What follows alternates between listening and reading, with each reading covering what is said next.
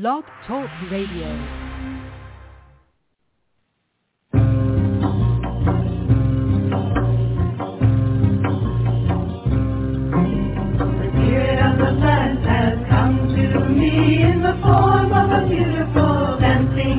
Woman. The spirit of the plant has come to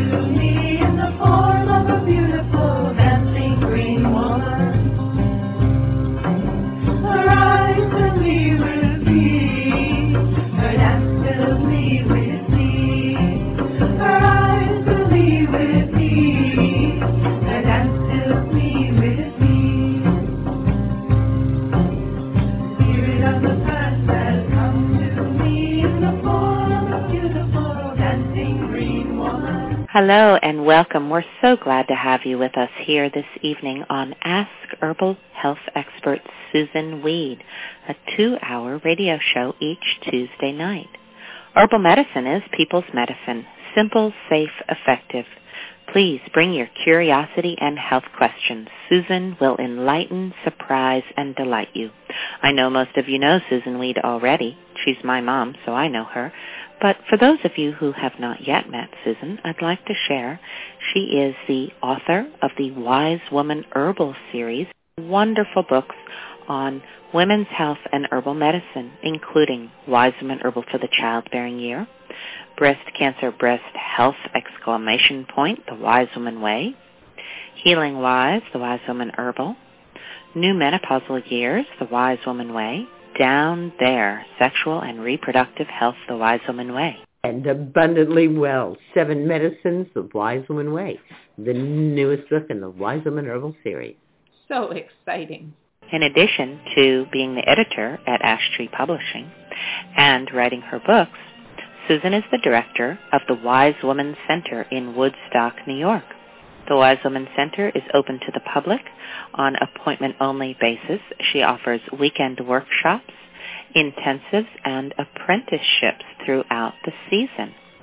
Susun is also available to you online via wisewomanmentor.com. There you can go and view her weekly e-zine. You can subscribe to receive a notification via email each week, or you could join her mentorship program. Susun also offers distance learning correspondence courses and online courses. At the wisewomanschool.com. Join us there for colorful, instructive, easy video courses, including Easy Herbal Medicine with Susun Weed, Happy Knees, a cancer diagnosis, adaptogens for long life, and Abundantly Well companion course, wisewomanschool.com. You can also just go to her website, susunweed.com, where you will find thousands of pages online with recipes, articles, art features, and so much more. Well, for now, let's see what Susun has to share with us this evening. Thank you and welcome, Susun. Thank you, Justine, and welcome, Sarah Ellen. Hello, Susun. How are you doing this evening? I am inside cowering from the heat. How about you? Oh, I am enjoying one of my favorite kinds of days. Overcast, breezy, and Goldilocks just right temperatures in the mid 70s. Oh, wow. It was almost a 100 here today. Whew. Oh, wow. I know. Sweltering. And, of course, it's the humid Catskills. So it's almost Oh. 100 mm. degrees, and I'm sure 100% humidity. Oh, wow. The air must feel so heavy. Not in here. No? I am a modern human being. I have a house. Oh. Thank you. Thank goodness. and I don't have the air conditioner on, but I do have the window unit on dry. Mm. Because just even just taking the humidity out of the air makes it so much more tolerable. And I Mm. harvested perhaps the last of the peaches. We were out harvesting Cassandra berries. And I got the last dozen or so peaches, and I fried them in butter. And then I toasted some pecans, and then I drizzled some honey over the peaches and the pecans and cooked that until it kind of caramelized, and then I, I'm going to serve it with a little bit of mint salt. Mmm, mm, yummy. Yum, yum, yummy, yum, yum.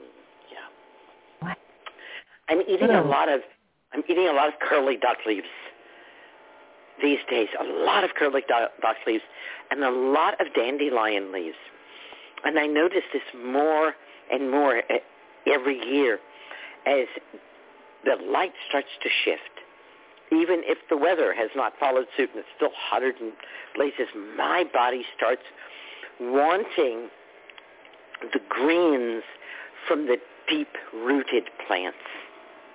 Mmm. It's- Mm. That was good. Kale, good. That's good. Spinach, that's good. Garlic mustard, those are all good greens. Now get some greens from the rooted plants. And are you cooking them up like you would cook up kale or collards, or are you eating them in salad, or how are you how are you eating them? All of the above. So I made an omelet with um, layer of beaten up eggs, and then a layer of salad, and then a layer of goat cheese. and some cherry Oh. tomatoes in the garden and put the lid on it and kind of like baked it on the stove top, right? But hmm. Willow and I just ate a bunch of salad and we dressed it, you know, we put oil and oxymels and all kinds of good things on it.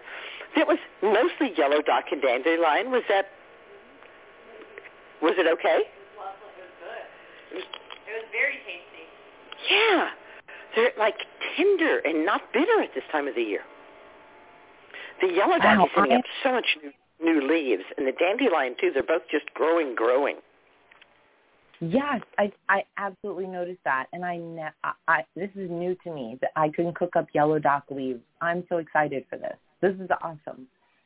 Yes, the Wow, curly I- dock I- leaves, not not the broad dock. The one that has Right, the right. broad leaf that's kind of flat with a reddish vein. That one tastes too bitter.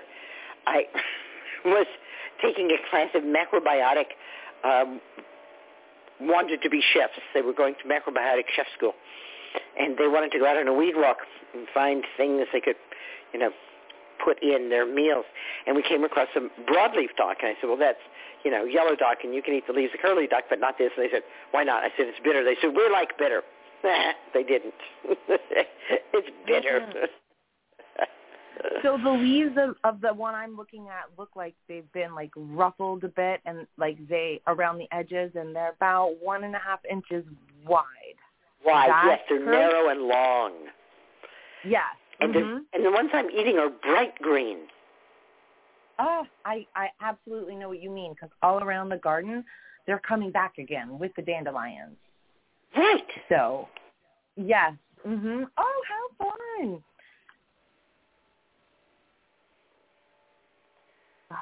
It's Thank kind you. of, um, I, oh, gee, you know, I have to go out there and take these things out of the garden so that the thyme and the smaller plants can survive. And might as well eat them. Yes, yes, exact. I yes, and I didn't know. I never. I. This is so. This is cool. This is so new to me. Yeah. yeah. Uh-huh, uh-huh. Ah, so what have you been up to? Oh, uh, I have been putting up the elderberries here in one particular area of our yard are so generous and I've been like taking what I think is my share and then leaving a whole bunch and seeing who else wants them. I wait a few days, mm, not many others are showing up for them. You, you know, no two-leggeds would be showing up, but you know, no two other legged, but there might be birds or deer or things like that. Is that what you mean? Exactly. Um, exactly. And so no one is coming up to say, yes, I want those. So I harvested some more of those um, just last evening before as the sun was going down and put up a couple more things. And then on my way out to harvest goldenrod this weekend, the red clover, finally I tuned in and was like, I, okay, I have to go back and get another basket for red clover. I'm going to do it. I'm going to find something to dry it, the red clover on. So I have this lovely, perfect area to dry the red clover and she's drying. It's the first time I've ever personally harvested red clover for me. oh my Um, gosh. Oh, yes. oh, that's special. Yeah. Oh, Yeah, Justine and I- so special. Justine and I just yesterday we made a video of me making red clover infusion from blossoms that I harvested, and then today we made a video of me straining it. And the blossoms out of that infusion look like I just picked them out of the grass. oh, yummy. So gorgeous. Mm. Mm. Wow. The red always, is it just always sounds- fills me with a joy that there is so much abundant food and medicine right around me. Mm, isn't that so true? It's just I'm so grateful and so in wonder. We took a walk in the woods, not on our property or even like in the few streets. We we crossed over a street to go into the woods, and uh, it was just so amazing this weekend. You know, a friend asked a question about something, and I said, "Why are you asking me? Let's just ask around." And then it was just like I had to quote you because immediately, like in almost in response to her answer, here comes a critter from nature darting across. It was like a like a, an eight point buck, and she had asked a question about like what is masculine. stop on a bridge to look, and here he goes darting through the woods. oh my gosh. so it's like, okay, I think we should stay here. Maybe this spot has some information for you, right? so yes, yes, like delighting and getting to share like nature and outside with friends and taking part in the communication that's going on. This time of year it just seems so special. Like fall definitely i mean it, it's all upon us and as far as i'm concerned. It's 100 degrees there but um and it was hot this weekend here but it it just the leaves are already starting to come down. The the pasture grass even looks um like tired and just not so vibrant and luscious. Like it, it's already kind of getting dehydrated a little bit and just thin rather than voluptuously you know juicy so yeah fall's Yes. coming here yes, absolutely. You're definitely right about that. Yes. mm-hmm. Yeah. And you're Yeah. you're there and you're sensitive enough to it that you can actually see that happening day by day. mhm mm. yeah so beautiful Mm. It's not like it just suddenly, you know, out of nowhere happens. It's a slow progression if you're watching. And you are. Mhm. Mm. Mhm. Mm, such a beautiful invitation to be a part of the whole dance, the whole spiral. So glad Whole I, thing. I'm, I'm Yeah. part. Yeah, blessed be. It be. Ah. So, thinking about getting ready for going out to Red Earth. I'm going to be teaching Mm. at Red Earth in, golly gee, I guess I leave um, not this Thursday, but next Thursday. So if Coming you up. have, if you haven't checked that out, this is a reminder that Red Earth Women's Gathering, focused on the wise woman tradition, is once again happening, and there is something so extraordinary and so special about being among a group of women who love plants. Mm. Mm. In Colorado this time of year. Mm. Amazing. Yeah, beautiful stuff. Beautiful stuff. And Mm. Linda Conroy uh, is gearing up for Mycelium Mysteries, which is coming along as well. So lots of stuff out there.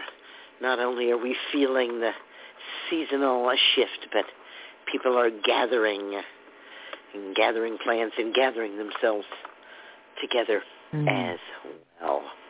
Mm.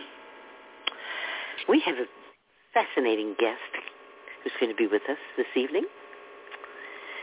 Her name is Cayelin Castell, and she's the co-founder of Venus Alchemy and the Shamanic Astrology Mystery School.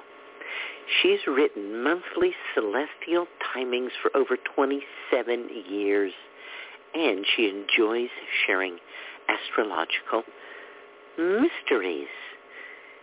She's going to be here at 9 o'clock.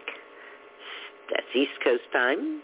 Stick with us until then or come on back and you can find out about what alchemical, alchemical astrology is and what you can do at the upcoming equinox to help you make the most of the season. All right. Hmm. Yeah. Um, anything else you want to tell us about what's going on there? Oh, I I am. I think I have shared. I feel so set. Yep. How about you? Anything else? Nope. Let's get to the questions. All right. Um, I see one caller that has already pressed one to let us know that they've got a question this evening. I'll remind everyone if you've got a question this evening for Susun, please press one. Then we'll see your hand go up in the queue. And when it is your turn, I'll announce your area code, and it will be um, time for your line to be open. All right. First, we'll go to the 352 area code. From the 352, you are live with Susun. Oh, and are you there or did you disappear? Wow, they just disappeared. All right. Oh, my From the goodness. 443, All right. Yep. As soon as I hit a button, you were gone. So call back if if that's something I did. Call back, call back. Yes. Otherwise, yeah, uh, we lost you. Um, from the 443, your line is open and you're live with Susun.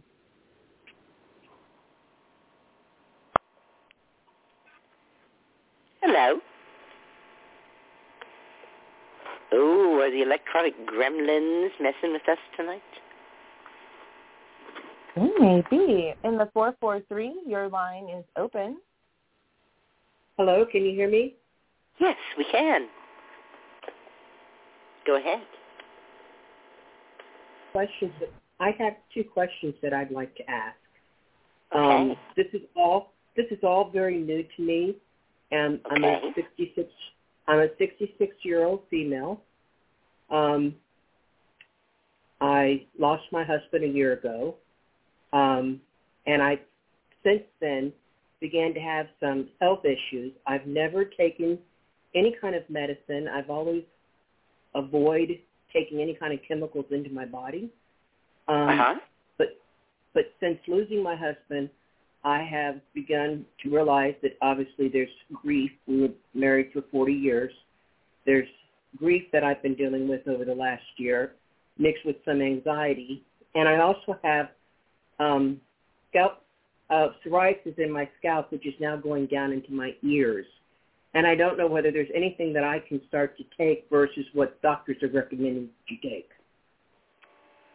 There are some things that could be helpful for psoriasis. It's um, kind of mystifying skin condition. But let's talk just a little bit in general first about the skin. And at its simplest, the skin defines the boundary between what's inside me and what's outside me. And Yes. when there, when there's a disruption to my skin, there's a disruption between what's inside and what's outside. There are certainly times when life feels too rough and we feel rubbed raw. Psoriasis is raw skin. We think it's caused by skin being made very, very rapidly. So that there's always like kind of fresh new tender skin, which is easily harmed and sunburned. But there are also, times when instead of feeling tender and raw, I need to really make a big boundary between me and everything else. And I want my skin to be really tough to protect me from things. And that can also cause my skin to react by growing very fast to push past my desire to make it slow down. Am I making any sense at all to you? Yes, ma'am. Okay. Whenever we lose something that's been with us for a very, very long time, grief is the word we use, but it's something I think that's far more encompassing than grief. Yes.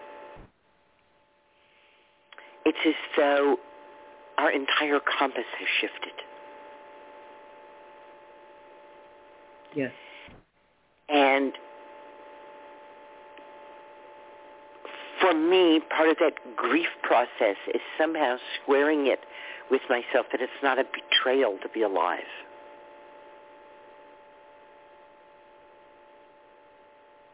Yes. That it's okay to not only be alive, but to enjoy my life and to feel good in my life. And one of the things that helps me know that is I know that the way that I experience time is not the truest expression of time. I experience time as a linear progression of this and then this and then this and then this and then this. So there's a this that was in the past and there's this that's now and a this that's in the future.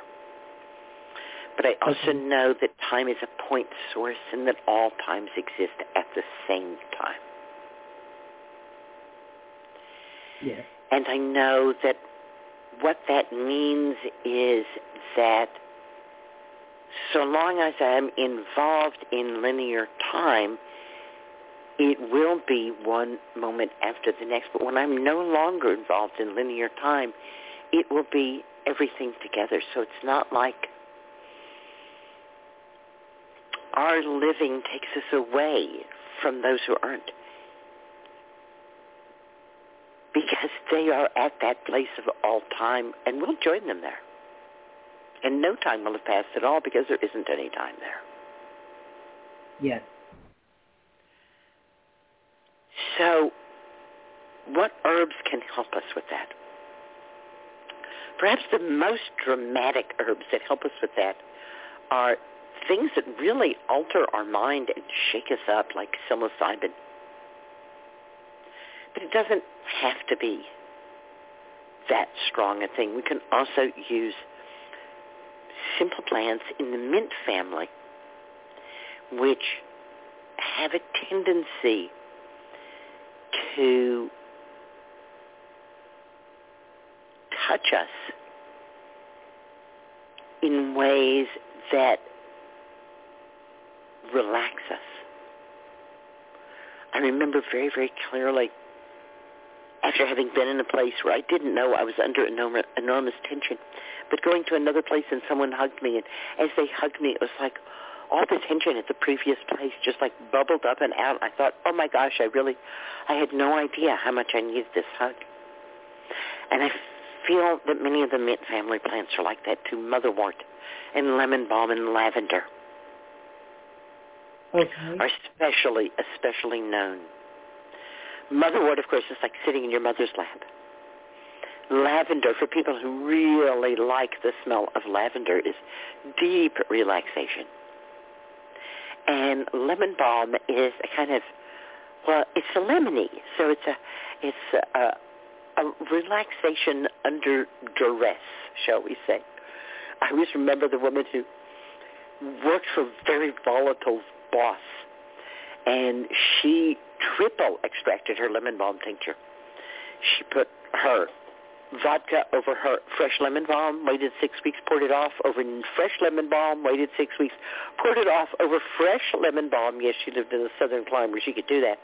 And then she had a triple extracted lemon balm, and she said one or two drops of that, and it didn't matter what was going on with her boss. She was as cool as a cucumber.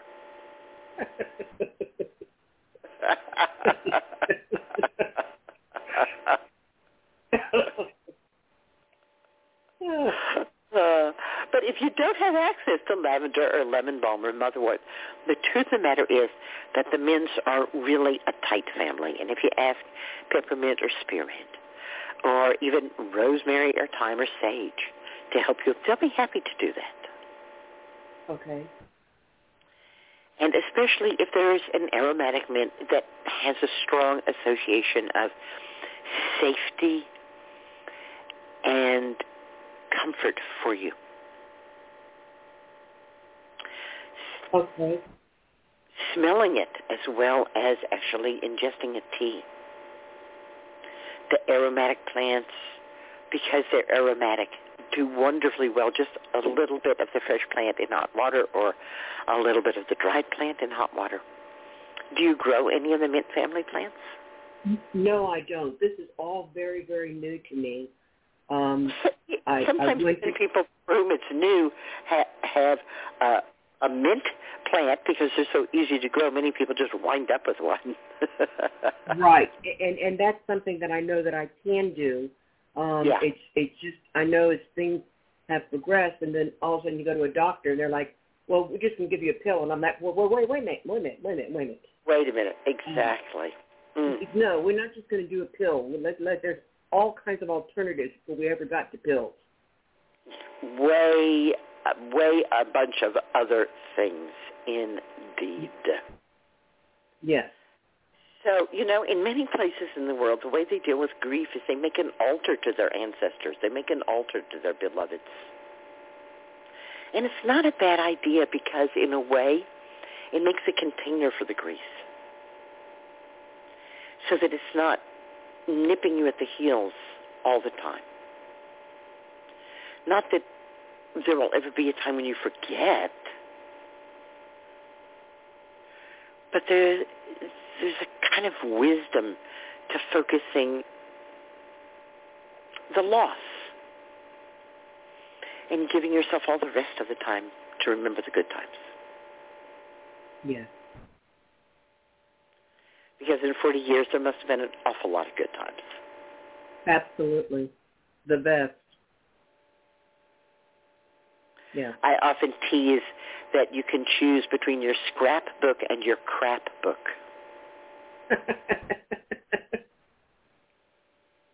Ah, what you focus on.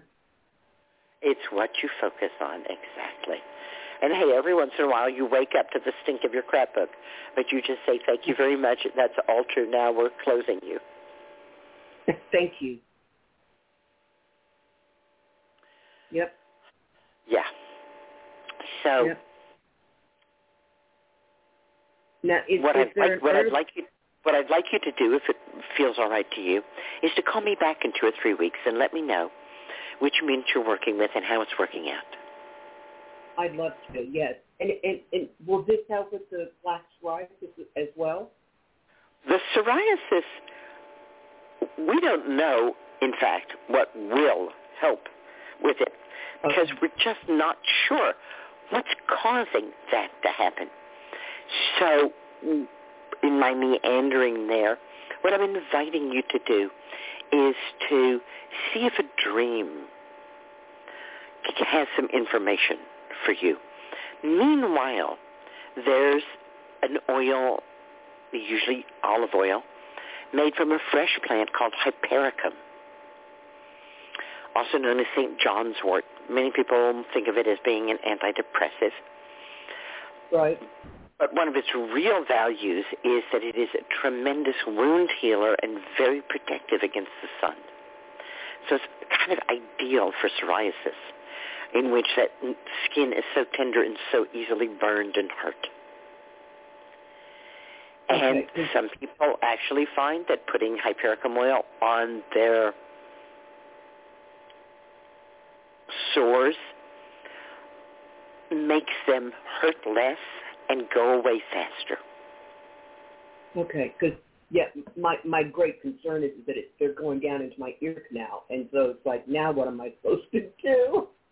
Right. So this oil is perfectly safe to put in your ears. Okay. And again, you know, if if it's fruitful for you to ask this skin condition, what are you doing for me?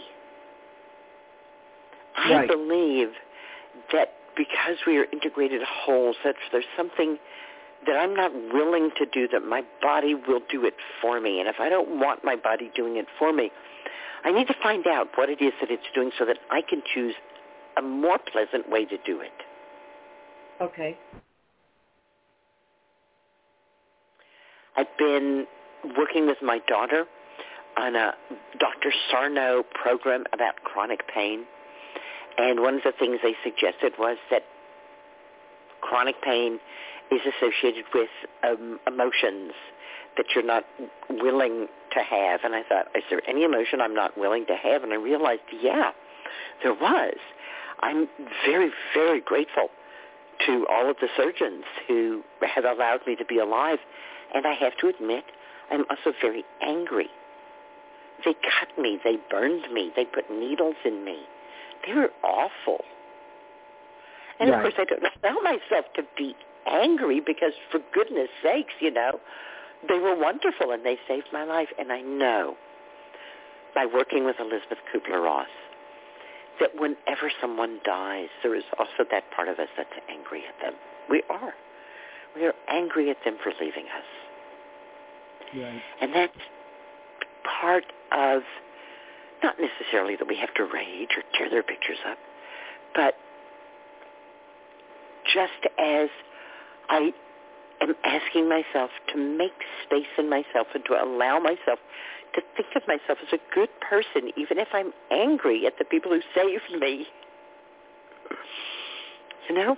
Yeah. Because that's that's why I don't allow it, right? It's like, oh, what a bad girl you are to be angry at them. And I said, well, how about if we let up on that? How about if we acknowledge that there is that anger and it's not wrong? And especially, you're not going to call them up and tell them you're angry. You just have to acknowledge for yourself that that's there. Yeah. So, so that's okay. that's Well, part of it, right? And the and the psoriasis is anger is related to anger, yes. um, I, I honestly I don't know. Um, It well, um, it's been described as angry places on the skin. on the skin, yes, it's the body's, yeah. Okay, So- Susun. Well, I will try to keep, call back in two or three weeks and let you know how the mint family is working for me. Wonderful. Thank you so much. Thank you so much. Green Thank you. Thank you. Green blessings.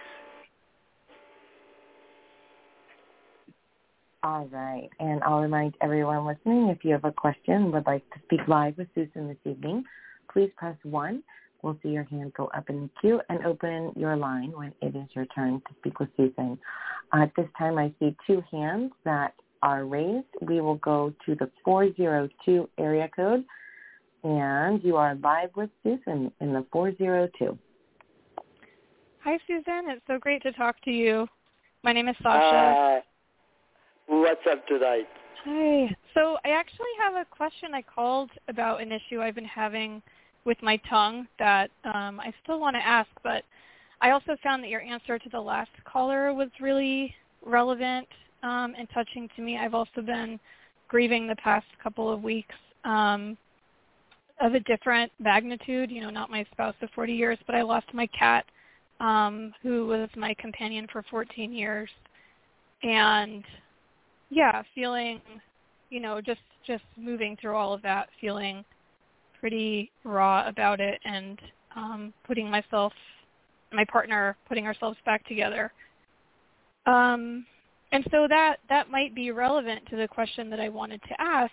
And that is about a week ago, kind of shortly after this happened, um, I started having a strange coating over the surface of my tongue. I actually noticed it first as just like a really weird feeling and kind of just like um like furry furry feeling and just a strange taste all day and I noticed that it had kind of like a creamy white surface.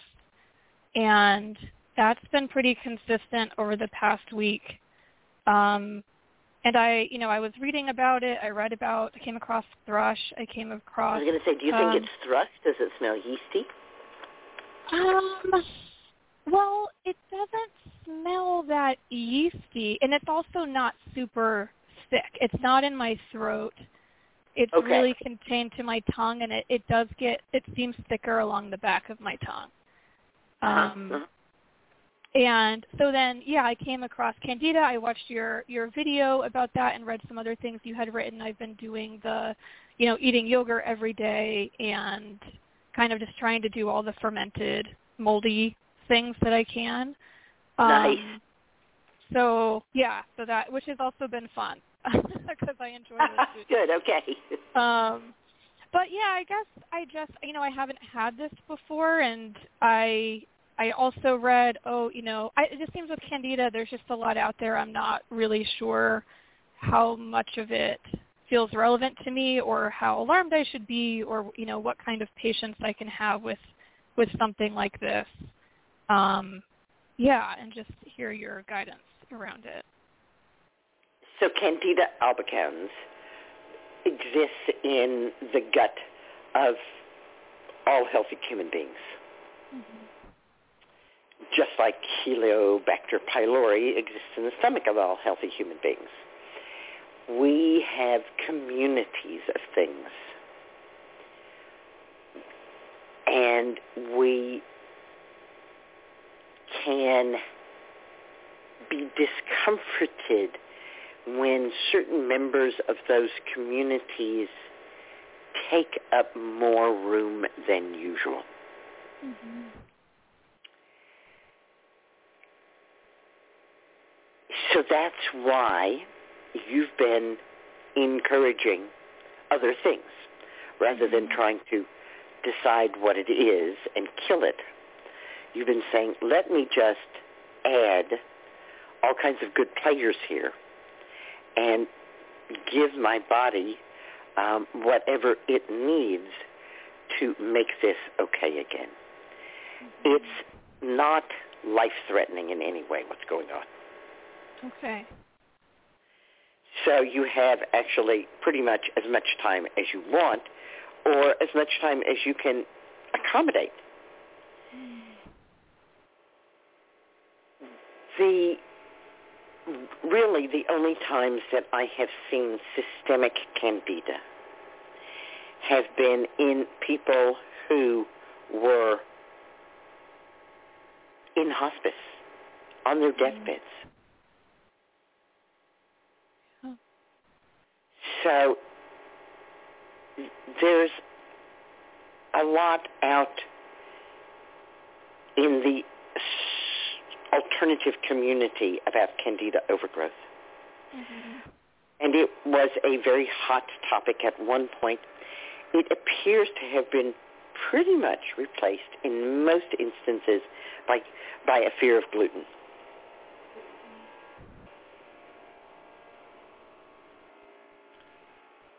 So I'm sure you ran across that as well.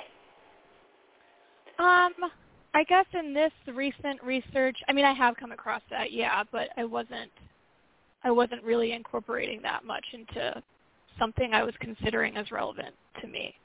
Yeah, I don't think it is. Yeah. Um, n- nor do I think you really have to worry about a candida, quote, infection. Okay. Certainly, something is not as you want it to be. That is absolutely so. And we want to see what we can do to get that back to what you want it to be. Mm-hmm. So let me ask you what your primary drinks are. Drinks are tea drink black tea and green tea, and I do drink the nourishing herbal infusions. Um, I do drink some water, and very little alcohol, maybe once a month. That sounds good. You'd probably be better off without the water. Yeah, I thought I thought you would. Uh, but other than that, you know, I think I think that's pretty good. The okay. most common thing causes what you're describing in your mouth is fruit acids. Mm, Pineapple juice, orange juice, things like that. okay. You didn't mention those things. So Yeah, they're no. not usual drinks of yours. Mhm. Um, so that's probably not where it's coming from. But you m- might just want to cast an eye on um, are you eating raw fruit? And if so, how does that make your tongue feel or look? Is that Mhm. is that agreeing with you, or is this a time to back off from it? Okay. Yeah, that's interesting. I do eat I do eat raw fruit. Um and so in that case even just moving to more cooked fruit, that would not cause the same it's it's the raw. Yeah. Okay. Okay.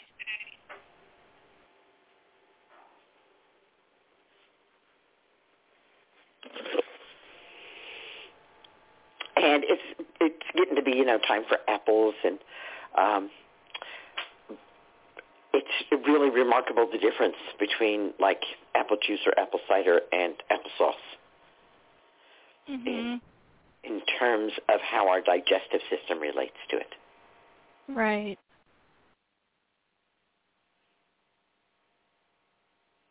Even drying the fruit and having it dried, especially you know without any sugar or oils added to it. Mhm. Okay. Okay. Yeah, that's that's definitely something to try and I yeah, thank you. I I just I think I wanted some assurance that I could be patient with it. It's not a huge bother to me. It just is a difference. Um Mhm. so I just, you know, wanted to know that I can take my time. And I guess one more question. I did I think because I was reading that sometimes this might happen and maybe that's more in the case of thrush, um, that it, you know, when your immune system is compromised, I wasn't sure if taking echinacea would be um I have the tincture if that Yeah, I don't think do your immune. I don't think your immune system is compromised though. Yeah. Okay. I think that if anything, um, as you said at the very beginning, um, that this is related to your grief. Yeah. So it, it probably wouldn't hurt if you wanted to take some echinacea, but I don't think that you need to take it, sort of thing. Okay. Good. Okay. What, was, Um, your, what was your pet's name? oh, it was Penin. P N I N. P-N-I-N, Pnin. Penin. Yeah, I named her after a book. Um, it's a Russian name. Uh, the book was by uh, Vladimir Nabokov. So, um, yeah, she was a really great cat. Wow. and Thanks for sharing a little bit of her. yeah, thank you. Um, and thank you for your advice and and really for everything you share. I've learned so much from you from reading your books and listening to this show, and I really appreciate your your honesty and the way you connect with people, um, and just how much information you have. Um, so thank you very much. You are welcome. Great blessings. Good night. Good night. All right. And if you have a question and would like to speak with Susun this evening, please press 1 and we will see your hand go up in the queue. We have two callers with their hands raised at this time. And we'll go next to the 845 area code. To the 845, you are live with Susun. Hi, Susun. Hi. Here I am again, and I have a question that I don't know if it's Okay. you know if it's really uh, the right address to ask. But I have been extremely uh, anxious to uh, to get in touch with Deborah Wayne for the reason that she said that in four to six sessions she helped people release chronic pain and I have been in pain for six years now with a you know with the shingles and then the heart condition and uh, the medication I'm taking that I talked about last week or two weeks ago I don't know anyway so um, my question is uh, I tried to get in touch with her and th- there and I couldn't. Uh, I ordered her book, and there was a phone number there, and it's out of service. And finally, I just put her name in the Google, and I found um, that she uh, is uh, that I have to register, and she has a an ongoing workshop. And uh, to make a long story short, for an amount of money I could never come out with and even if I had the money I wouldn't take it because after I read her book that I got in three days from Amazon, uh, I've been in all those stations as she's teaching younger people to learn to be fully present without pain in their lives. Okay, I know those stories. However, knowing a story and applying it to myself, it's a different journey. And uh, when she was sharing that she can do that in the energy field, I remember that about 35 years ago, somebody in New York City relieved me of a chronic pain. And I said, Oh. God, oh my God, yes, I had a pain in my in my uh, left shoulder for a lifetime, uh, n- not consistently aggravating, but hurting most of the time, on and off. And he he took it away. He called himself a massage therapist, but he was a healer. Besides his massage, he he did tell me to write a letter to my mom, and I said I write every week a letter to my mom. We are in correspondence relationship. We don't live together. She's in another country in Europe, and I'm here in Manhattan. And the pain was gone. Wow. So when I heard Dame Wayne saying that, I said, oh God, I am given a gift of living my last years of my life, or maybe not the last years, but close to, you know, I am 81, uh, without pain, you know, I, literally. The problem is I don't find her. I mean, in How distressing. yeah, it is. and then I thought, of course, if she's so famous and internationally known and on YouTube and on everywhere, millions of people want to be without pain. So she cannot handle all of us. Oh, she- difficult and she becomes very expensive. You know, if a, a Zoom course costs almost a thousand dollars, then a private session maybe it's five thousand dollars. You know, I, I I can't go there. I'm not a Hollywoodian. wow, that is pretty pricey, I must admit. Yeah, well, it's not written anywhere. I'm just saying maybe okay, that's that's not necessarily what she's charging, but what what it might be. Yeah, yeah, that that's a way to screen the millions of people uh, waiting to get rid of chronic pain. Uh, I did learn everything she's teaching in, you know, because I'm 81 and I was in pain uh, a lot in my life. I, and of course, Feldenkrais is one of the methods of addressing an overwhelmed nervous system. But um, I did try to to find. You know, I I had huge headaches, I had belly aches, I had this one, that, and the other, and together with that, I also had times of glory, of dancing, of joy, and a, mixed blessing. Now it's not mixed anymore. I'm in a lot of pain, and Mhm. I was looking forward to connect with her. Yes. But it's not easily done. Yeah. Is what you're Yeah. Uh, uh, uh, I mean, I filled in there uh, and I put on my email and got no answer, nothing. Hmm. you have any idea how to? mm, Well, you know, it's even more distant from me than you might think. Oh. Because it's a helper of mine that secures the interviews. It's not like I meet people and say, oh, I want to interview you. Uh-huh. So most of the people that I interview, occasionally I know them, but most of the time I don't know them. I see.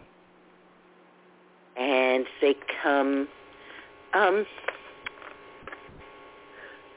we're reasonably careful to make our best effort not to entertain people who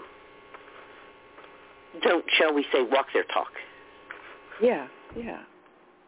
So, so we do, you know, have that as a, as a important to us that you're actually being honest with yourself as well as honest with us. Yeah. But then, other than that, we do our best to entertain a wide variety of different ways of being. And I hear you. It is, you know, it's a, a really um, difficult to figure out how to make yourself available to people without making it so that you have nothing left for yourself. Yeah, uh, you know, I do that unconsciously because this last week with what happened in Florida and with the hurricane, I was really waking up with high blood pressure, which never happened before. And I realized that has to do with my soul going somewhere in trouble. And I have people that I know who are in Florida. And uh, I was probably visiting. So um, I want very much uh, to reduce that capacity to be not in my own skin with someone who can work on my energy field. It's obviously overwhelmingly open. Yes. Yes, and you've been talking about this for quite a while. That Yeah. you've been seeking some way to encourage your organism to be a little less sensitive. Be grounded, yeah. To be grounded. I, I, I am out without my permission. I mean, it's a way of saying it, but I really, I'm not interested in in living other people's lives just because we are friendly, or because I pray for them, or because uh, I am around them. You know, like neighbors. Um, even if we are not close, I still do that. I do it when I listen to the radio. I have to turn it off, otherwise I can't really eat my breakfast. but I want to know what's happening. I live in a in a very isolated place, informational. Yeah. Hmm. So you want to listen to the radio and to find out what's happening Yes, because I, it, you, because it makes you feel less isolated. But at the same time, when you're doing that, you feel pulled out of yourself and into other people's cares and concerns. of course. I mean, th- th- there is so much need for healing on this planet. Well, perhaps that's why I don't listen to the news. I understand. It's extremely frustrating to listen to something I can't do much about, even though Right.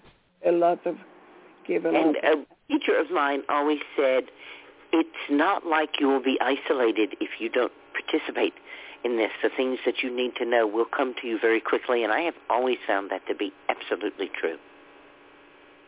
I agree with you, and there are things that I can do around here, you know, I and I do them.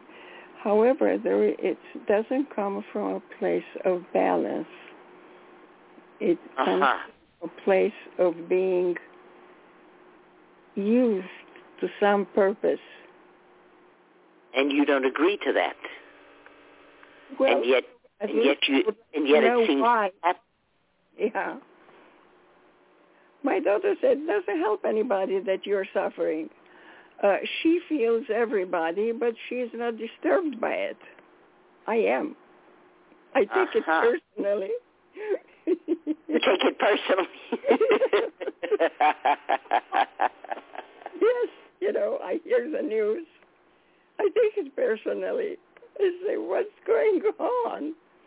Life is about growth. And yes, life keeps going in spite of everything that's wrong. Life keeps going. And I keep going in spite of all the pain. And I believe in that. Oh,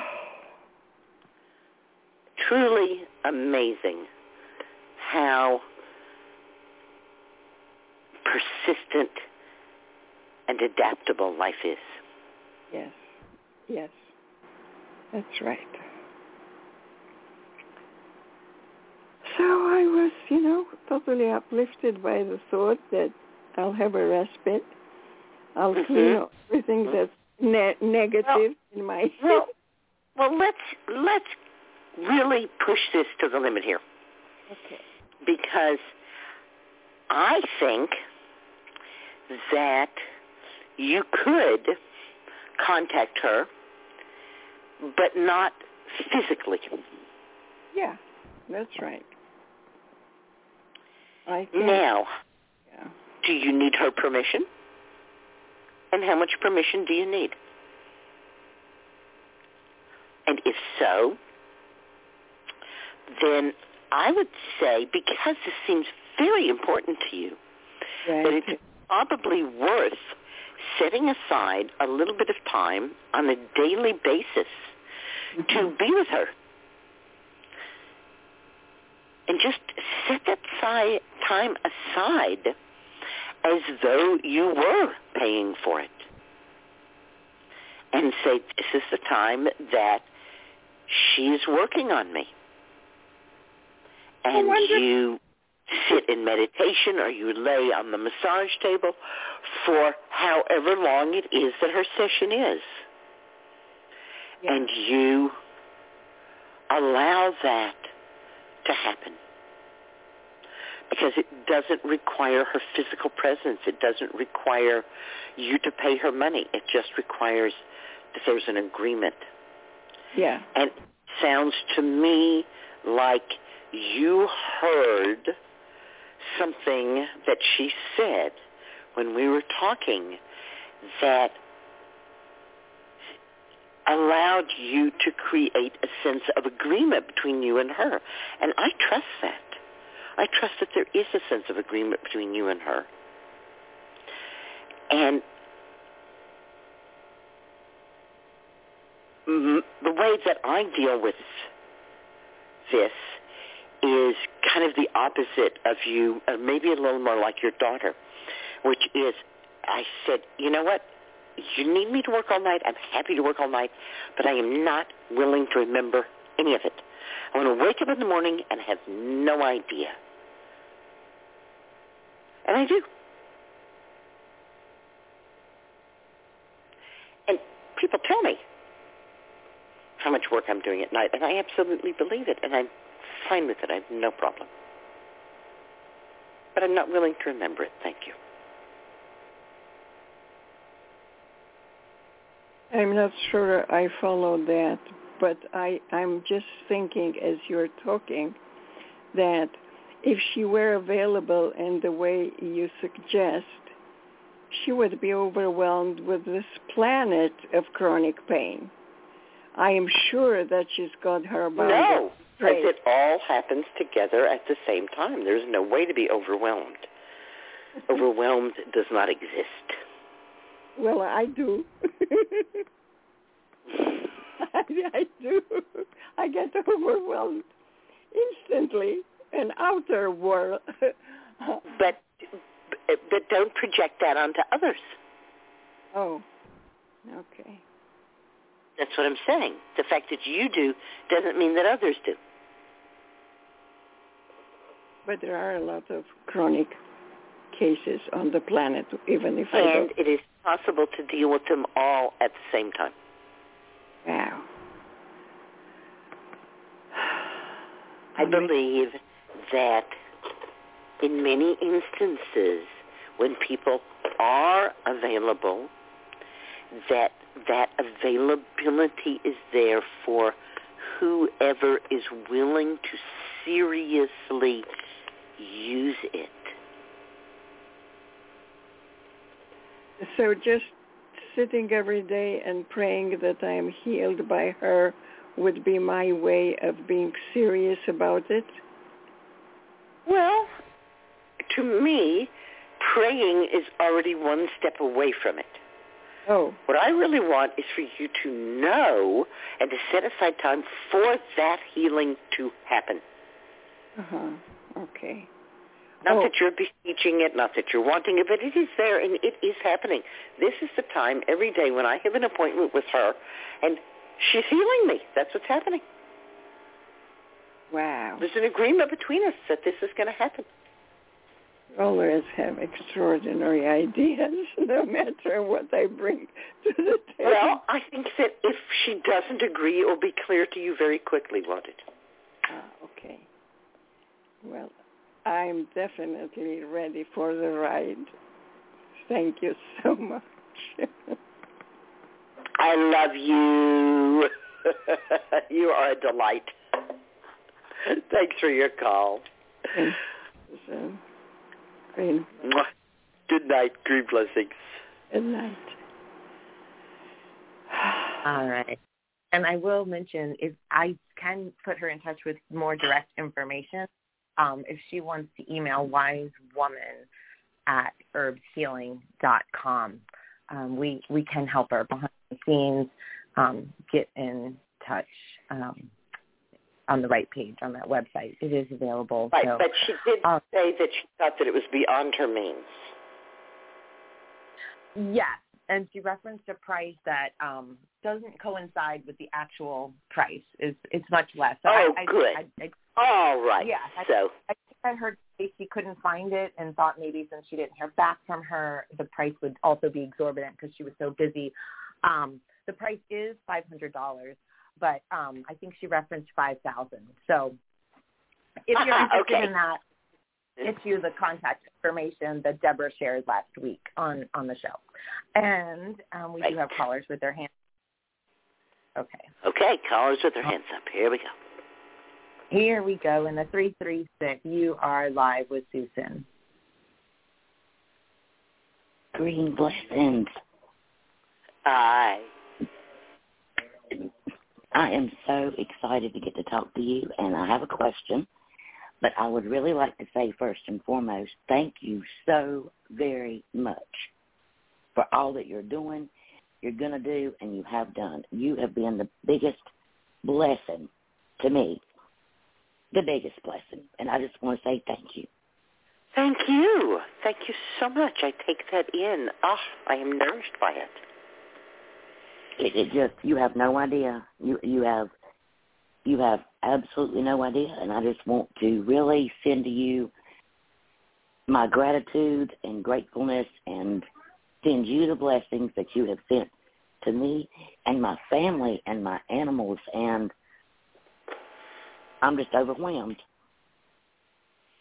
Mm.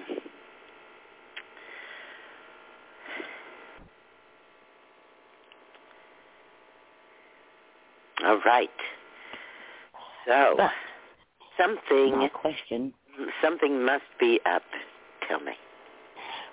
well, first and foremost, your correspondence courses, if people ever doubt whether they should invest the time or invest the money, yes, yes, yes, yes, you should. You should. You should. Because I realized that I was not as dumb as I thought I was because when I started your course and I got to researching and then it, it, it's amazing when you put your mind to something what you can do. Now, to my question. My daughter is 22 years old. She has been to specialists. She's been here and there and doctors, and they diagnosed her with Crohn's, IBS, and I, I didn't see any of it. Like, if this makes sense, I didn't feel any of it. Like, it just didn't add up. Well, you take this pill, you take that pill, and I kept saying, well, you know, first and foremost, change your diet. Let's try, let's try this, let's try that, and then here come you. I thought, oh, now I've had infused vinegars and I've done this, but the nourishing infusions, the oat straw, the red clover, the nettle, I had never even considered or thought about. Would it be okay for her to take those as well? Absolutely.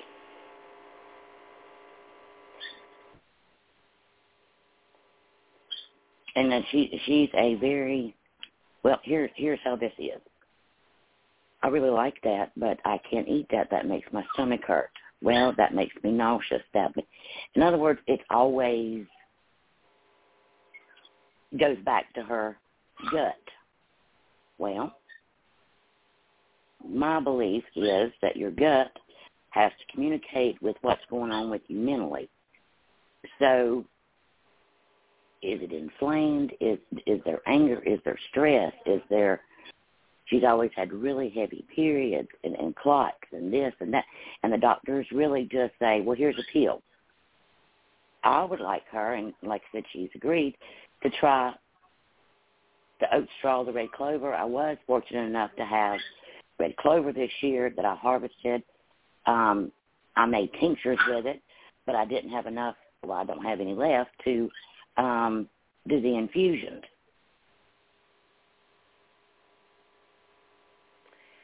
Tinctures So what, what are, do you think? tinctures are great, and they're not infusions. Right. And it's kind of like um,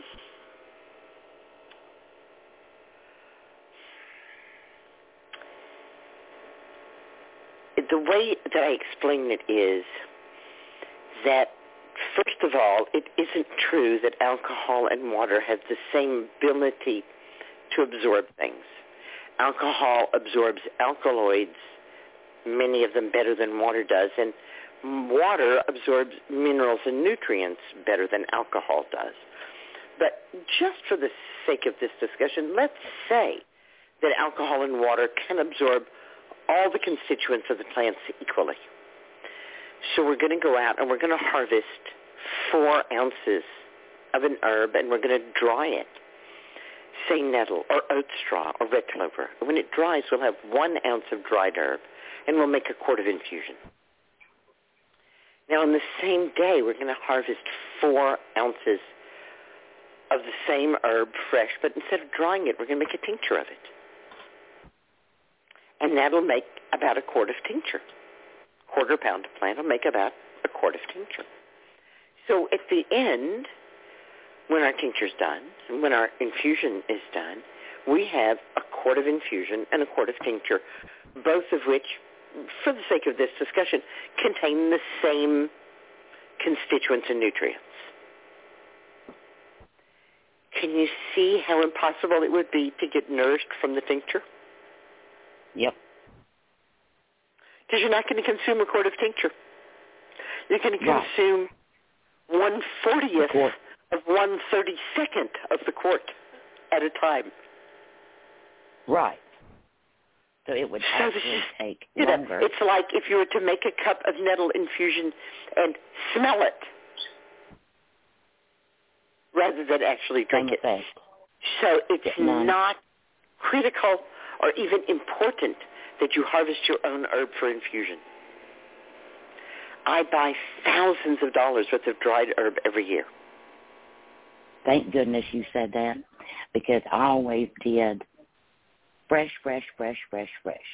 And then here comes Susun. And I'm like, it's okay to use dried herb. Like I can go to a quality establishment and get dried herbs and it actually be more beneficial than me harvesting. You know, I've got plantain and dandelions and white clover, red clover. Like I've got stuff I was so afraid to actually purchase dried herbs, or I would try to dry them myself.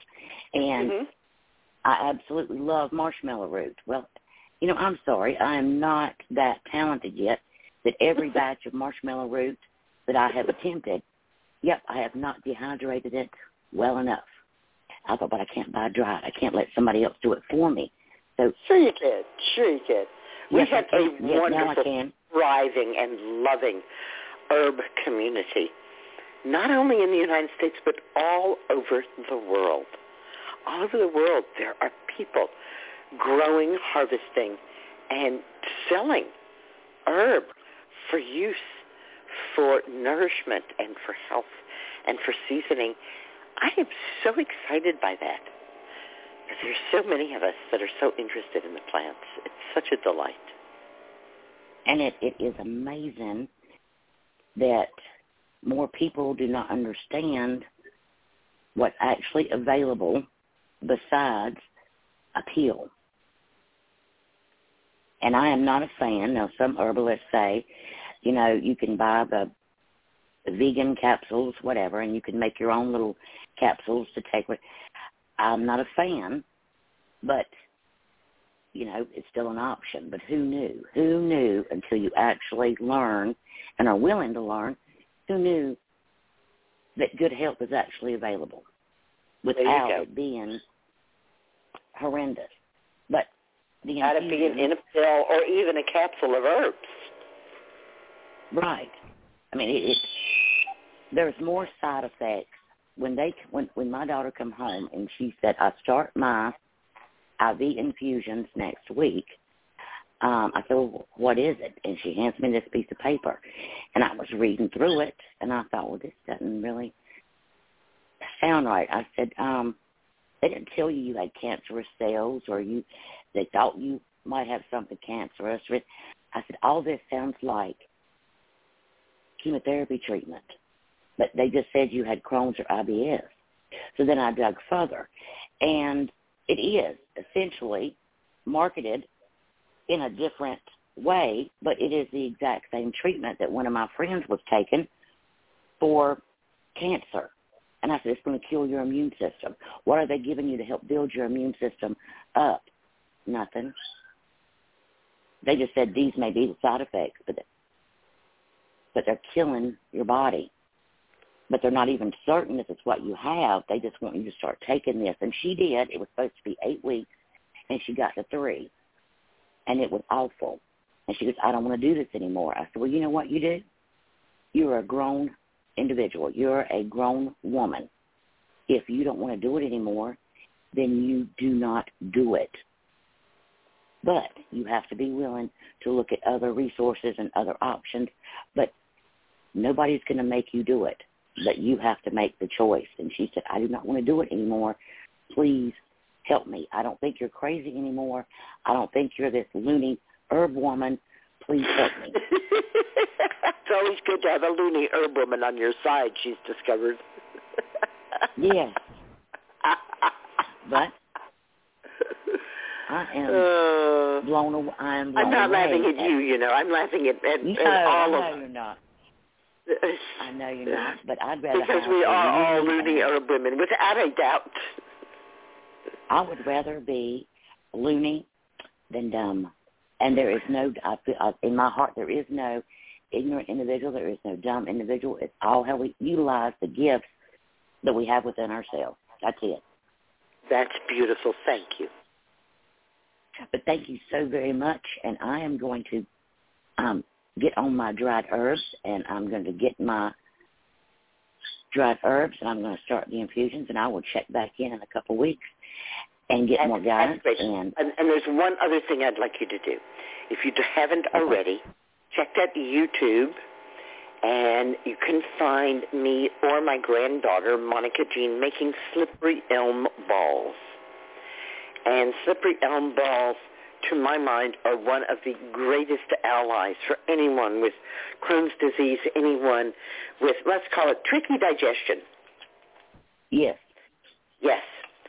So find out about those slippery elm balls, and when you're ordering herbs, get some slippery elm powder so that you can mix and you can mm, do those slippery elm balls for her, and she can um, carry them around in a little tin.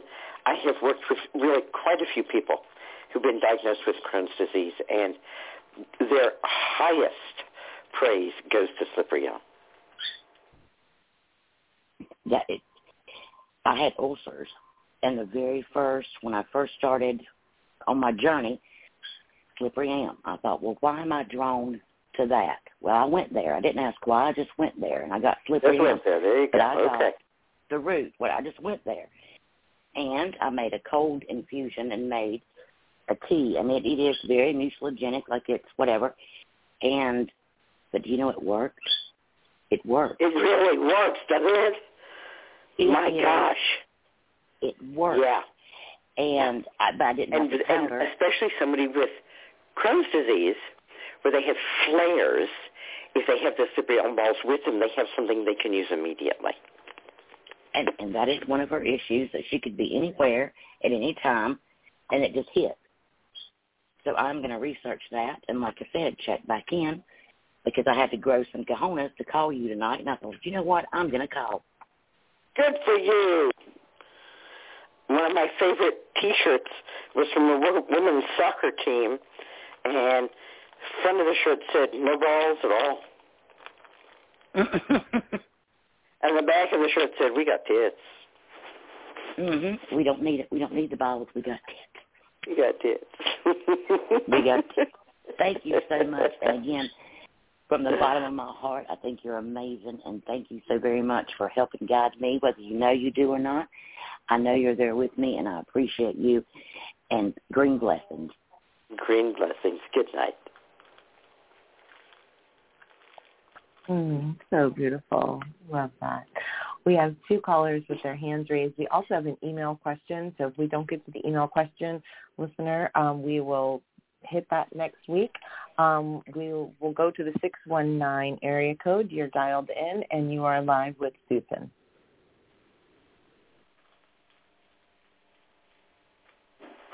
In the 619. Hello, can you hear me? Hello. Yes. Hello, can you hear me? Yes. Hello, Susun. I'm very glad I, I could reach you and uh, about the opportunity to ask you a question. Mm, my name is Mila, and um, I have a question about my daughter. she recently uh, she was running down the hill and uh, fell and broke her arm into um, bones. And uh, she's four years old, almost five. And um, uh, we went to the doctor next day after it happened. At first, we were hoping it's not uh, broken bone and it will go away on its own. But then realized we better visit the doctor, and they uh, told us it's a fracture. We did an X-ray and uh, it was confirmed. So they put uh, cast on her. Now we have to uh, have it for four weeks. She has so, and uh, I wanted to ask, maybe you can recommend something about how to uh, help her heal properly. I know comfrey is good for bones, but um, I'm not sure if I can give to a child comfrey and how much, how often, and if she has a cast, then I would have to do it internally. Like in I have I have given infusion. I have given comfrey and other nourishing herbal infusions to premature infants. I know a Mhm. great number of children who went from breast to nourishing herbal infusions, including comfrey. All of whom are now teenagers and are still drinking infusions. Oh my gosh. Um, so I have no hesitation at all about your daughter at four going on five drinking comfrey infusion. I think that's a very good idea, in fact. hmm You drink nourishing herbal infusions yourself? Uh, yes. Not every day, but uh, usually yes. Uh-huh. Nettle also It's a good, and good uh, idea. It's a very good idea for her to have an opportunity to drink infusions every day too. When you're drinking to- infusion, whatever infusion you're drinking, make sure that your daughter is drinking some infusion too. This is a wonderful way to just make sure that she's getting really well nourished. mhm. I try to introduce Infusions are uh, loaded with vitamins and minerals. And I don't know if you had an opportunity to see any of the Comfrey Conference, but at the Comfrey Conference, and the subtitle was "It's Time to End the Fear." Um, we found that um, there was no validated report of anyone ever coming to any harm from using comfrey. And how much comfrey can she use?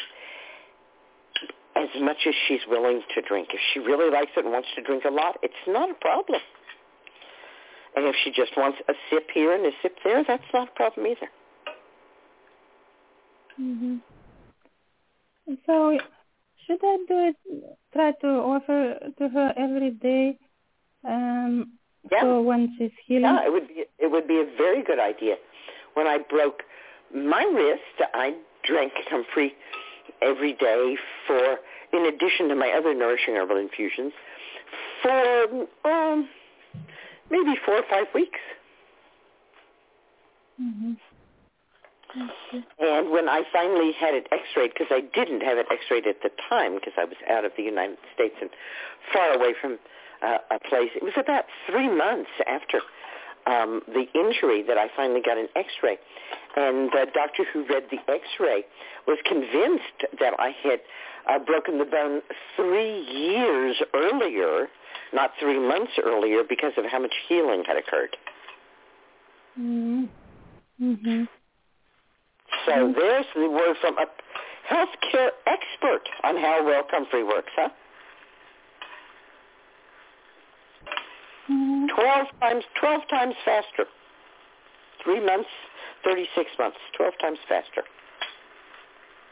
hmm And I also wanted to ask, I read in one of your books that uh, bra- brace or something, but not a cast, is better than for healing. And I was wondering, maybe I should ask a doctor to remove the cast and use brace instead.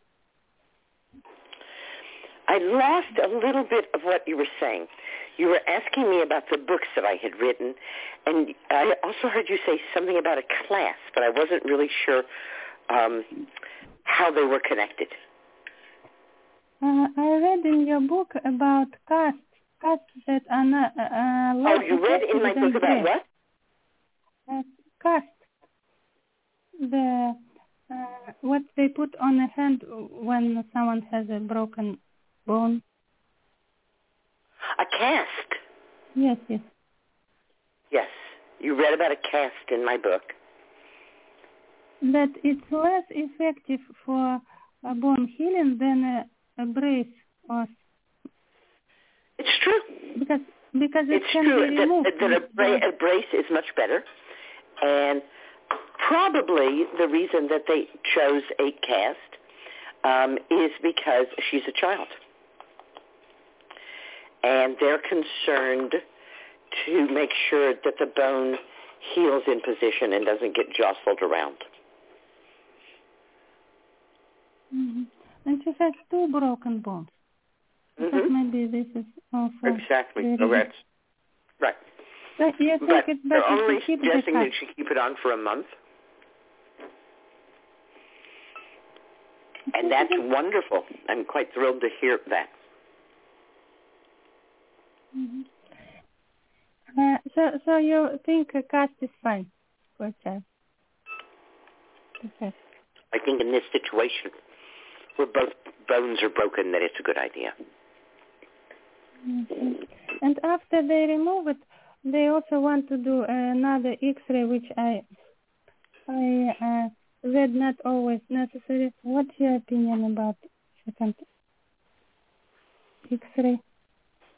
Um, what I always ask myself is, what action will I take given the results of this test? So if there's no further action you are willing to take about your daughter's broken bone, then it's probably not worth it to have it x-rayed. On the other hand, it provides a clear line of care on her medical record. And that's no, one of the reasons that they want to do it so that it can be seen that they diagnosed, treated, and followed up on what was going on. So if you think it's healed, it's healed as well as it's going to heal, I'm not going to do anything further about it. I'm certainly not going to allow surgery. Then you could safely say, no, I don't want it. Understanding that they want it for many reasons, the least of which have to do with you and your daughter. Mm-hmm. Yes. My my sweetheart today got a valve in his heart replaced, and last week I took him to the hospital for hours and hours of tests. And at the end of all those tests, they said to him, "We didn't need any of these tests at all to do this operation. Every single one of these tests is required by insurance. If you don't get these tests, insurance won't pay." hmm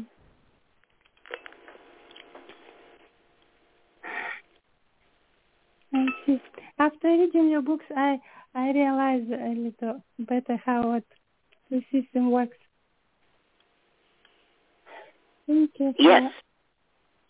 Yes, so understand it's up to us to see to it that we get what we want. But that also means that we have to understand the restrictions that are confining the people we're asking to help us. Mm-hmm. I see. Okay. Thank you. And uh, uh, may I also ask one other question about myself? Yes, but can you tell me what your daughter's name is, please? Nina? No. Nina, N-I-N-A. No. Beautiful. Thank you. And uh, the question about myself I wanted to ask is, um, uh, yesterday I had uh, uh, aches, minor aches, but still they bothered me around my heart. And uh, they were lasted for maybe a couple of minutes, then then gone. In a couple of hours, repeated, uh, gone. And then again, third time before sleep, I repeated and uh, same uh, same pattern. And um, uh, I'm wearing a baby often. And I was uh, thinking maybe it's because of I'm wearing her a lot and uh, some nerve was, was pinched and it radiated there. But today I feel fine. So I was wondering if I think that you would benefit from allying with motherwort. mm-hmm. Motherwort is a common mint family weed. I prefer it as a tincture. And it's been a real ally to great numbers of women who are concerned about their heart or just concerned about anything at all. It really is a lot like sitting in your mom's lap. And it needs to be the tincture of the fresh flowering plant. Unfortunately, there are some tinctures of dried motherwort out on the market, and they don't work very well. Mm-hmm. And with that, I have to say green blessings and good night so that I can Okay, introduce our thank you. guest. Mm-hmm. Thank you very much. Have a good day and green blessings. Green blessings. Good night. Okay, Bye. Cayelin Castell is the co-founder of Venus Alchemy, My Star Alchemy, and the Shamanic Astrology Mystery School. She's written monthly celestial timings for over 25 years and enjoys sharing astrological mysteries through personal readings and teaching. She does both online and in-person events, and Cayelin Castell has changed lives and perspectives for years. She offers a visionary understanding that we inform the mysteries as much as they inform us. Welcome to the show, Cayelin. Oh my gosh, I'm so happy to be here. Ah, we're so happy to have you. It, I told them that you were going to tell them what alchemical astrology is. Yes, So you want to you want to jump in there? yes, of course, uh, absolutely. So uh, this is a, a way of looking at the astrological mysteries that really goes back to ancient times when people had a more direct relationship with the sky and the earth. And and Susun, I just want to say, um, you work with the plants, and I work with the planets. so it's just one letter different. That is so Uh, perfect. I know. It's kind of fun. So if we think of alchemy, uh, um, the the original or you know the definition that we we most people have heard is that it's taking base elements and turning them into gold or transmuting and transforming them into something more amazing. So my simple definition that I really love is that it's uh, taking the ordinary and making it extraordinary. And that's that what this these mysteries are about reclaiming something that we had as ancient culture. I love how you're returning the herbal medicine back to its uh, what it was once known to be and had was used as healing instead of uh, you know being about making money and the way the pharmaceutical companies do that. And I feel like this is the uh, um, approach astrologically that has been taken from the people um, was something that we lost our relationship with and it's time to get that back so that we can again be more whole with the earth and with the sky and the two things working together. So alchemical is the ability to make the ordinary extraordinary. And astronomy is plants with an E added. And it reconnects us to that axis mundi, the Yes. great axis that goes from the center of the earth up to the center of the heavens, around which the astrological zodiac wheels. Yes, that's well so well said. Yes, beautiful. And you know, um, we we live with a calendar, our the calendar, the Gregorian calendar. You know, that has the January first is the first of the year, but it's not really connected to a season or you know a specific cycle. It's just sort of an arbitrary date that they chose to create this calendar. Um, but the one thing the calendar does is that it aligns us um, with the movement of the sun for over 3,000 years because the calendars they had prior, it kept drifting off and so they had to keep resetting it. So, it, but it very much fixated our consciousness and our awareness on linear time.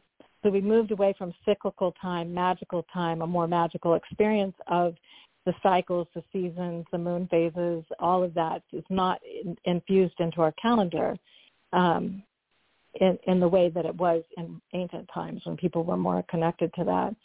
So part of this is how do we get that back? How do we re-empower ourselves with this knowledge and information and work with it in a ceremonial way, in a magical way, in a way that is transformative and changes everything for us when we are attuned to these mysteries. And, and it's, it's kind of similar to what it is when we really return to plant medicine and recognize that the plants, the herbs, the, those things that also people kind of lost touch with over um, time because of the way things were set up, similar journey if that makes sense. It is. Jean Houston said to us one day that the most important aspect of health was timing. Yes. And that Yes, she perceived that a great number of people had lost both the daily timing, and she used me as an example. She said, Susun milks every 12 hours. And I said to her, yo, I'm here. I'm not milking every 12 hours right now. Somebody else is doing it. And she said, you have done it so long that you are doing it whether you do it or not. You're out there. You've set yourself up on this. Every 12 hours you're in the barn milking, she said. And that's a cycle that you've set up with the clock, she said. But I also know that you pay attention to the moon and the sun and their relationship with Earth and we are coming up to one of the four great uh, Wheel of the Year events, the equinox. Tell us about that and what it means in alchemical astrology. Yeah, so what happens is that this happens based on the way the Earth is situated in space. So it has it's tilted slightly on its axis. It's spinning in a certain way. Um, so it creates these seasonal experiences. If the Earth was directly, like, you know, straight up, not t- tilted 23 and a half degrees on its axis, we wouldn't have seasons. Uh, it would just be like an equinox time all the time, the equal balance of day and night. Equinox means equal day and night or light and dark. That's and, what it's uh, like in Costa Rica on on the equator. Yes, on the equator. So the further north or south you go, the more extremes the seasons become. So there, you know, if you're like at the North Pole, and in in in our in our season of summer, that it never gets dark. If you're at the South Pole in our season of summer, it never gets light. And then it's the opposite in in winter, where at the North Pole it never gets light, and the South Pole it never gets dark. so, um, but then you know, different latitudes will experience different extremes of the seasons, and the closer you are to the equator, there's no change in seasons. So, um, but all over the planet at the equinox, we all experience the balance of day and night, no matter what latitude you're in. And so that's uh, that's kind of an amazing thing. The uh, um, many many cultures felt like it was a super important time because of that balance between the day and the night experience. And at the September equinox in the northern hemisphere, we're going towards the dark or the you know the solstice time when it's the darkest uh, the longest night and the shortest day and then in the southern hemisphere they're having the opposite season so at the equinox they're still having a balance of day and night but at the september equinox they're going into their spring where the days are going to start lengthening we're in the fall where the days are starting to shorten and uh, there the other thing about this is pretty fascinating is that i'm trying to think the um, there's a um, a group of people that um, and something about the dawn. I can't remember the exact name of it right now, but they recognized that when the sun was rising exactly due east and setting due west all over the planet, that it had an effect on the magnetic field of the Earth that gave us more access to other realms and dimensions. And literally, the in Canyon, they built a, a pathway that would capture the path of the sun going directly east and west and there were many cultures around the planet that built different structures to capture the equinox time. And it and usually all you need to do is really have your sense of direction connected to the east or the west. Um, so where the sun is rising, where the sun is setting is usually due east, due west, no matter where you are on planet Earth at an equinox. So on spring island- equinox and on autumn equinox, anywhere on the planet, the sun is going to rise due east and set due west. And that equinox is, for an astrologer, at a specific second, minute, hour, day. But to most of the rest of us, it's a three-day period, September 19th through 21st.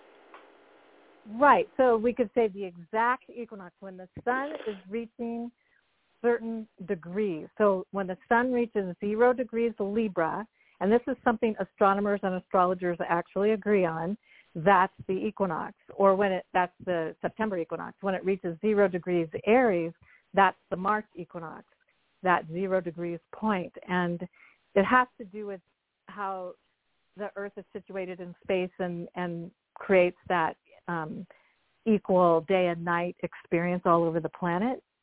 And it's a, it is a three-day window, the day before, the day of, and the day after the exact equinox point. Um, and actually, there's a one of my, um, you know, the the the books that were the um, that were created by Marion Zimmer Bradley on the um, the myth of Avalon. She wrote, Oh, yes. Yes. She wrote a book called um, The uh, Ancestors of Avalon. Well, actually, Diana Paxson wrote it for her after say, she. Wait a second. Yeah. Diana Paxson wrote that. Yes, she wrote that. But Diana Paxson and I have roomed together at conferences. Oh my God, that's so great! I love that. So I just want to share this quick little poem that she wrote in that book because I feel like it's such a perfect description of the equinox. She said, "Let day be bound by the night, dark be balanced by the light. Earth and sky and sun and sea, a circled cross shall ever be. Let sorrow make a space for joy, let grief with jubilance alloy. Step by step to make our way till darkness shall unite with day. Each season by the next is bound, meetings, partings form the round. The sacred center is our frame, where all is changing, all the same. Moving we become more still, impassioned we are bound by will, turning in perpetuity while time becomes eternity. While time becomes eternity. That seems to be the theme tonight. is linear time is not all there is. That's right. Exactly. And w- We uh, have to you be know, adept at it. We're here in linear time land and we better get with it and deal with it. But we should not be swept off our feet to believe it's the only one. Well, and the thing the thing about linear time and with our clock time and calendar time, which puts us in a more fixated left brain experience of reality rather than that more magical cyclical expression of time, uh, we can appreciate it because you and I, you're on the East Coast, I'm here in Tucson, Arizona. We can connect at the same time because we have a calendar that says the date that we're going to connect and we have a clock that says what time we're going to connect and we adjust for our time zone.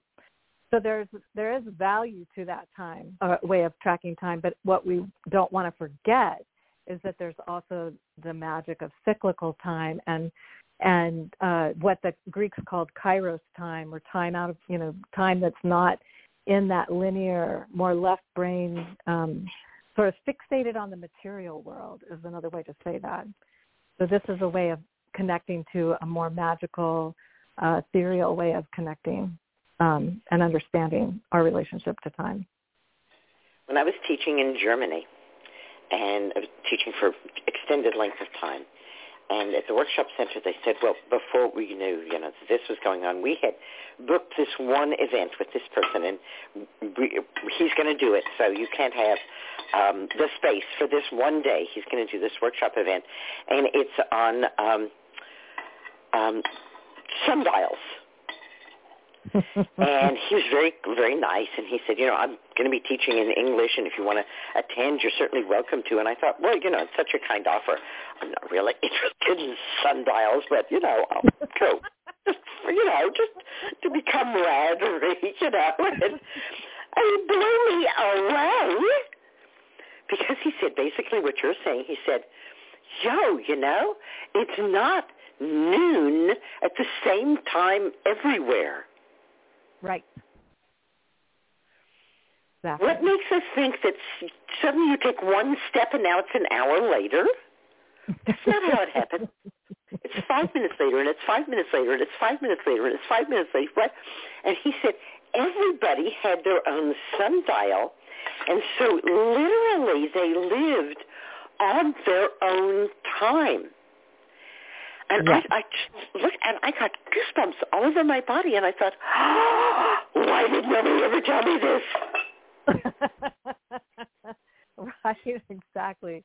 We're so conditioned to experience time in the way that we have it, and and in in some ways, some could say that it's somewhat purposeful in terms of how to keep our consciousness more limited. So, but it had, does have its useful purpose, so we can acknowledge that, and then also expand our awareness to recognize that there's more to it. I bet that there's a bunch of listeners who are thinking, I want more of this. And what was that timely advice thing that she was talking about? So why don't you tell us more about what you've been doing for all of these years with that and tell the listeners how they can get in touch with you, please. Okay, so yeah, I uh, one of the things I started doing back in 1996 was starting. I started writing celestial timings, and um, it was for my priestess community. So I was involved with a, a, a, a group of women who were initiating into a process to remember the priestess within. That all women have a priestess within them. We just don't remember or we haven't been given the opportunity to connect with that part of ourselves. It's ceremonial, it's cyclical, it connects with the um, sacred timings of everything and that sort of thing. So, uh, so for that community, and this was back in the day before email was a really big thing. It was starting to become something, and so I started writing them and um, for the Priestess community for the printed newsletter that people would get in the mail way back then.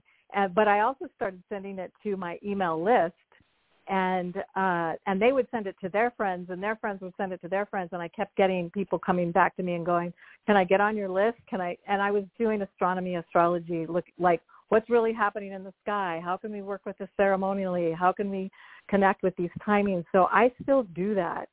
And my website, you, they can, you can either go to cayelincastell.com, um, which is not always easy for people to spell.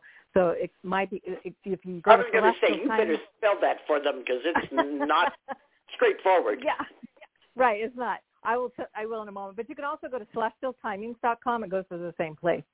So Cayelin, C A Y E L I N, Cayelin, and Castell is C A S T E L L, and CayelinCastell.com. So either one of those two will take you to the same web, and you can get on my email list. Um, I do. I, I'm still putting out monthly timings, not in the same way I did um, in in the years past. Some months I have more than others.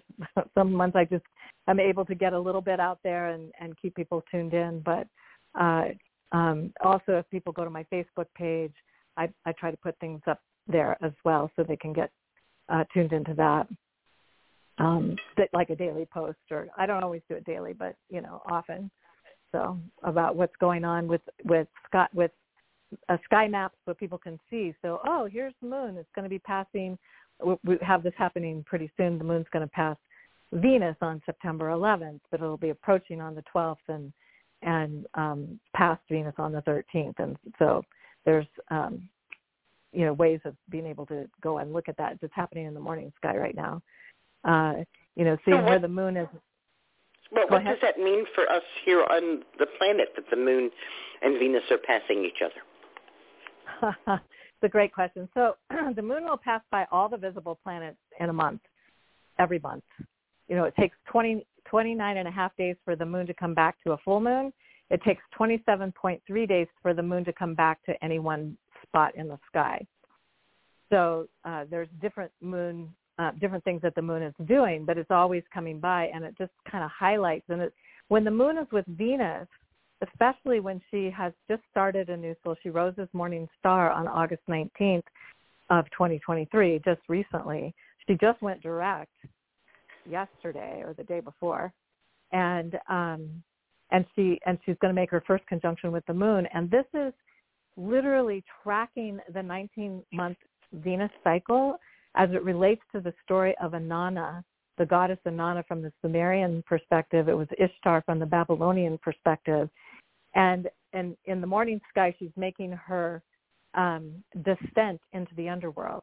And she goes, she has seven or eight moon conjunctions that represent chakra gates. And at each chakra gate, she's releasing distortions related to that chakra so that she when she then she's going to go in um, to a death process or uh, dying to who she thinks she, she is so she can be reborn to who she really is when she's with the sun for 60 to 90 days. And that happens about eight months after she goes direct. And then she's with the sun. She goes through this death and rebirth process and rises into the evening sky. And she makes seven or eight conjunctions with the moon where she is reclaiming um, the vestments that she had to give up going into the underworld that represented the chakras, and then she gets to reclaim them coming in the evening sky. What's fascinating about this, in the morning sky, she's meeting with the waning moon. The waning moon is losing light and going towards new moon.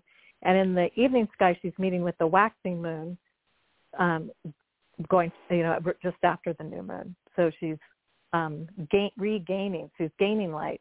So it's it's this perfect description of what's happening with Venus. And when we follow that cycle, like the Sumerians did, they did they ceremonially followed that cycle, uh, especially when Venus was rising as morning star near the spring equinox, because that was the time that was really significant to them at that time. Um, we feel we feel like probably one of the most significant times now is when Venus rises as morning star and near the December solstice uh, because there's so much going on in the sky there where we know that because the sun is rising on the galactic cross where the plane of the solar system intersects the plane of the galaxy, creating a cross near the center of the galaxy, that zero Capricorn point is right on the cross from 1962 to 2034 as the most narrow point of the window from 1926 to 2070 as the larger part of that window, that lets us know we're at the turning of an entire 26,000 year cycle. That this time that we're alive, we are so lucky to be here, to be part of this revisioning of a new, uh, the ending of a cycle and the beginning of a new cycle, galactic year, as Plato called it. He called that the galactic year.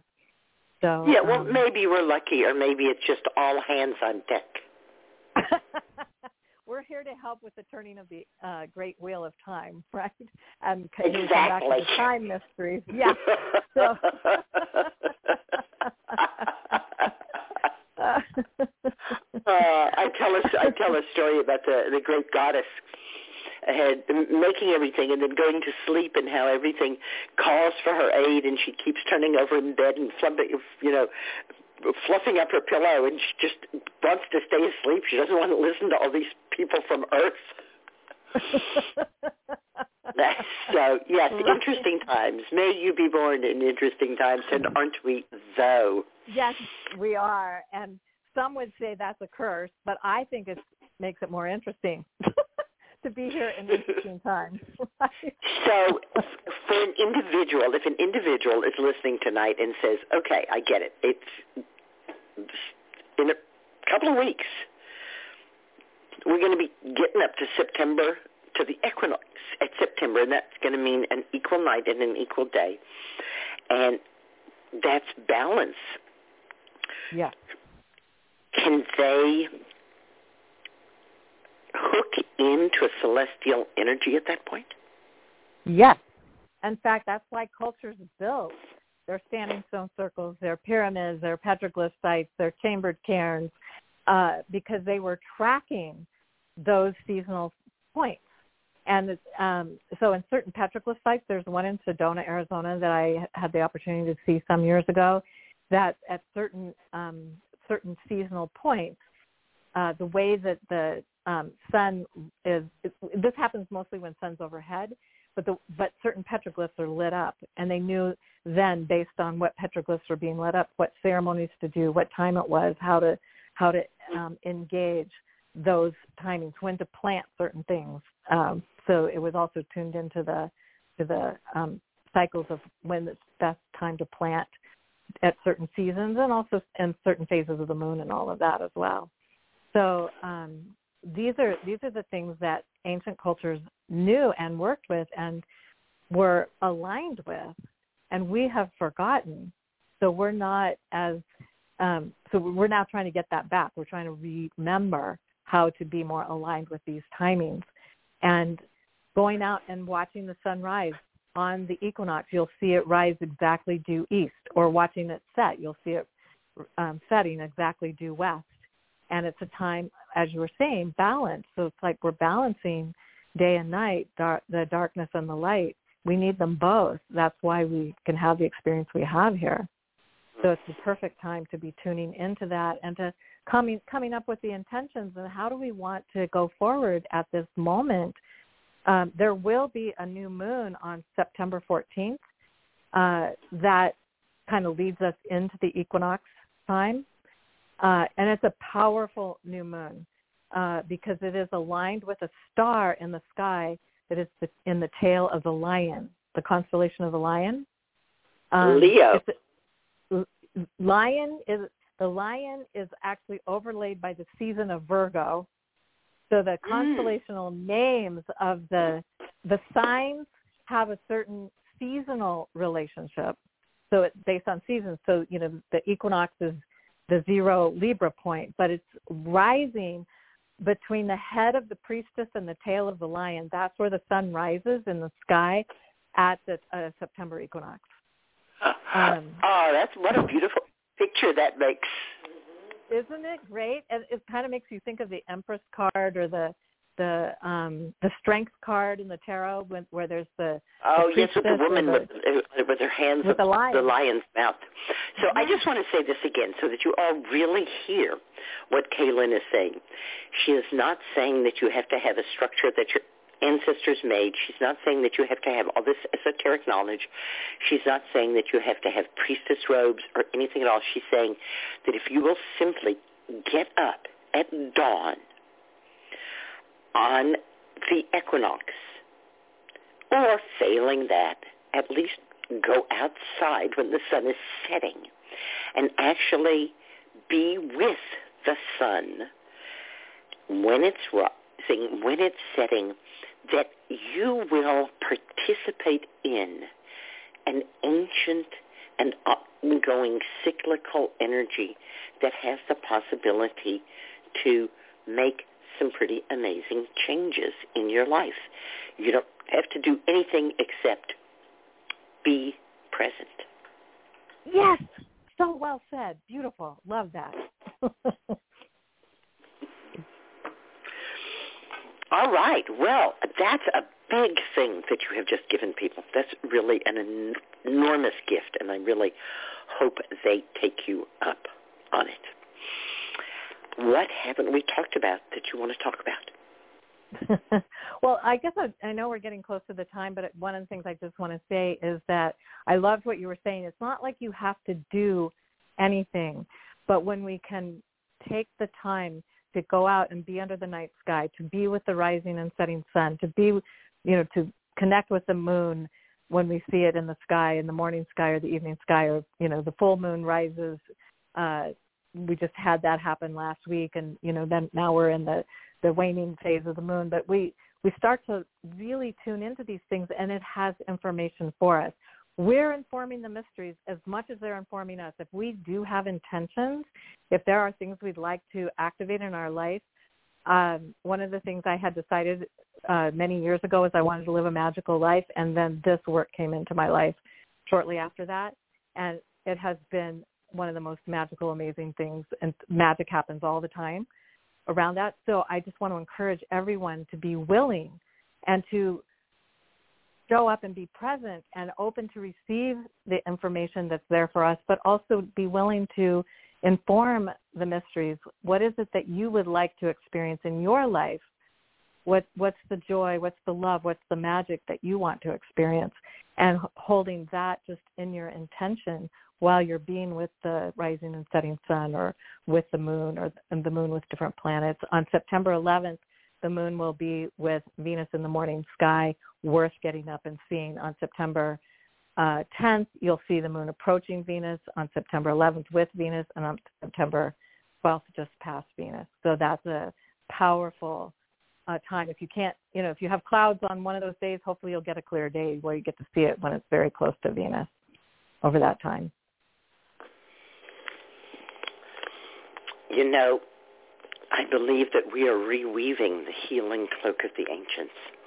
And tonight you've given me the idea that the planets and the cycles have a lot to do with how we can put those threads in our reweaving.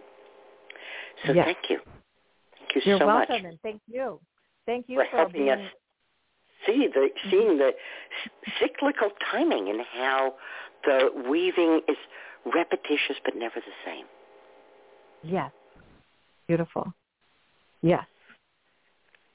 I love that. And what are the last words that you would like to leave with all of the listeners?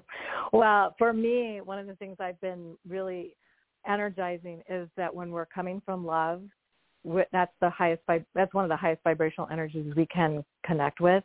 So we go out and we send our love to the planets and the stars. They'll send their love back to us. We send our love to the earth. The earth will send its love back to us.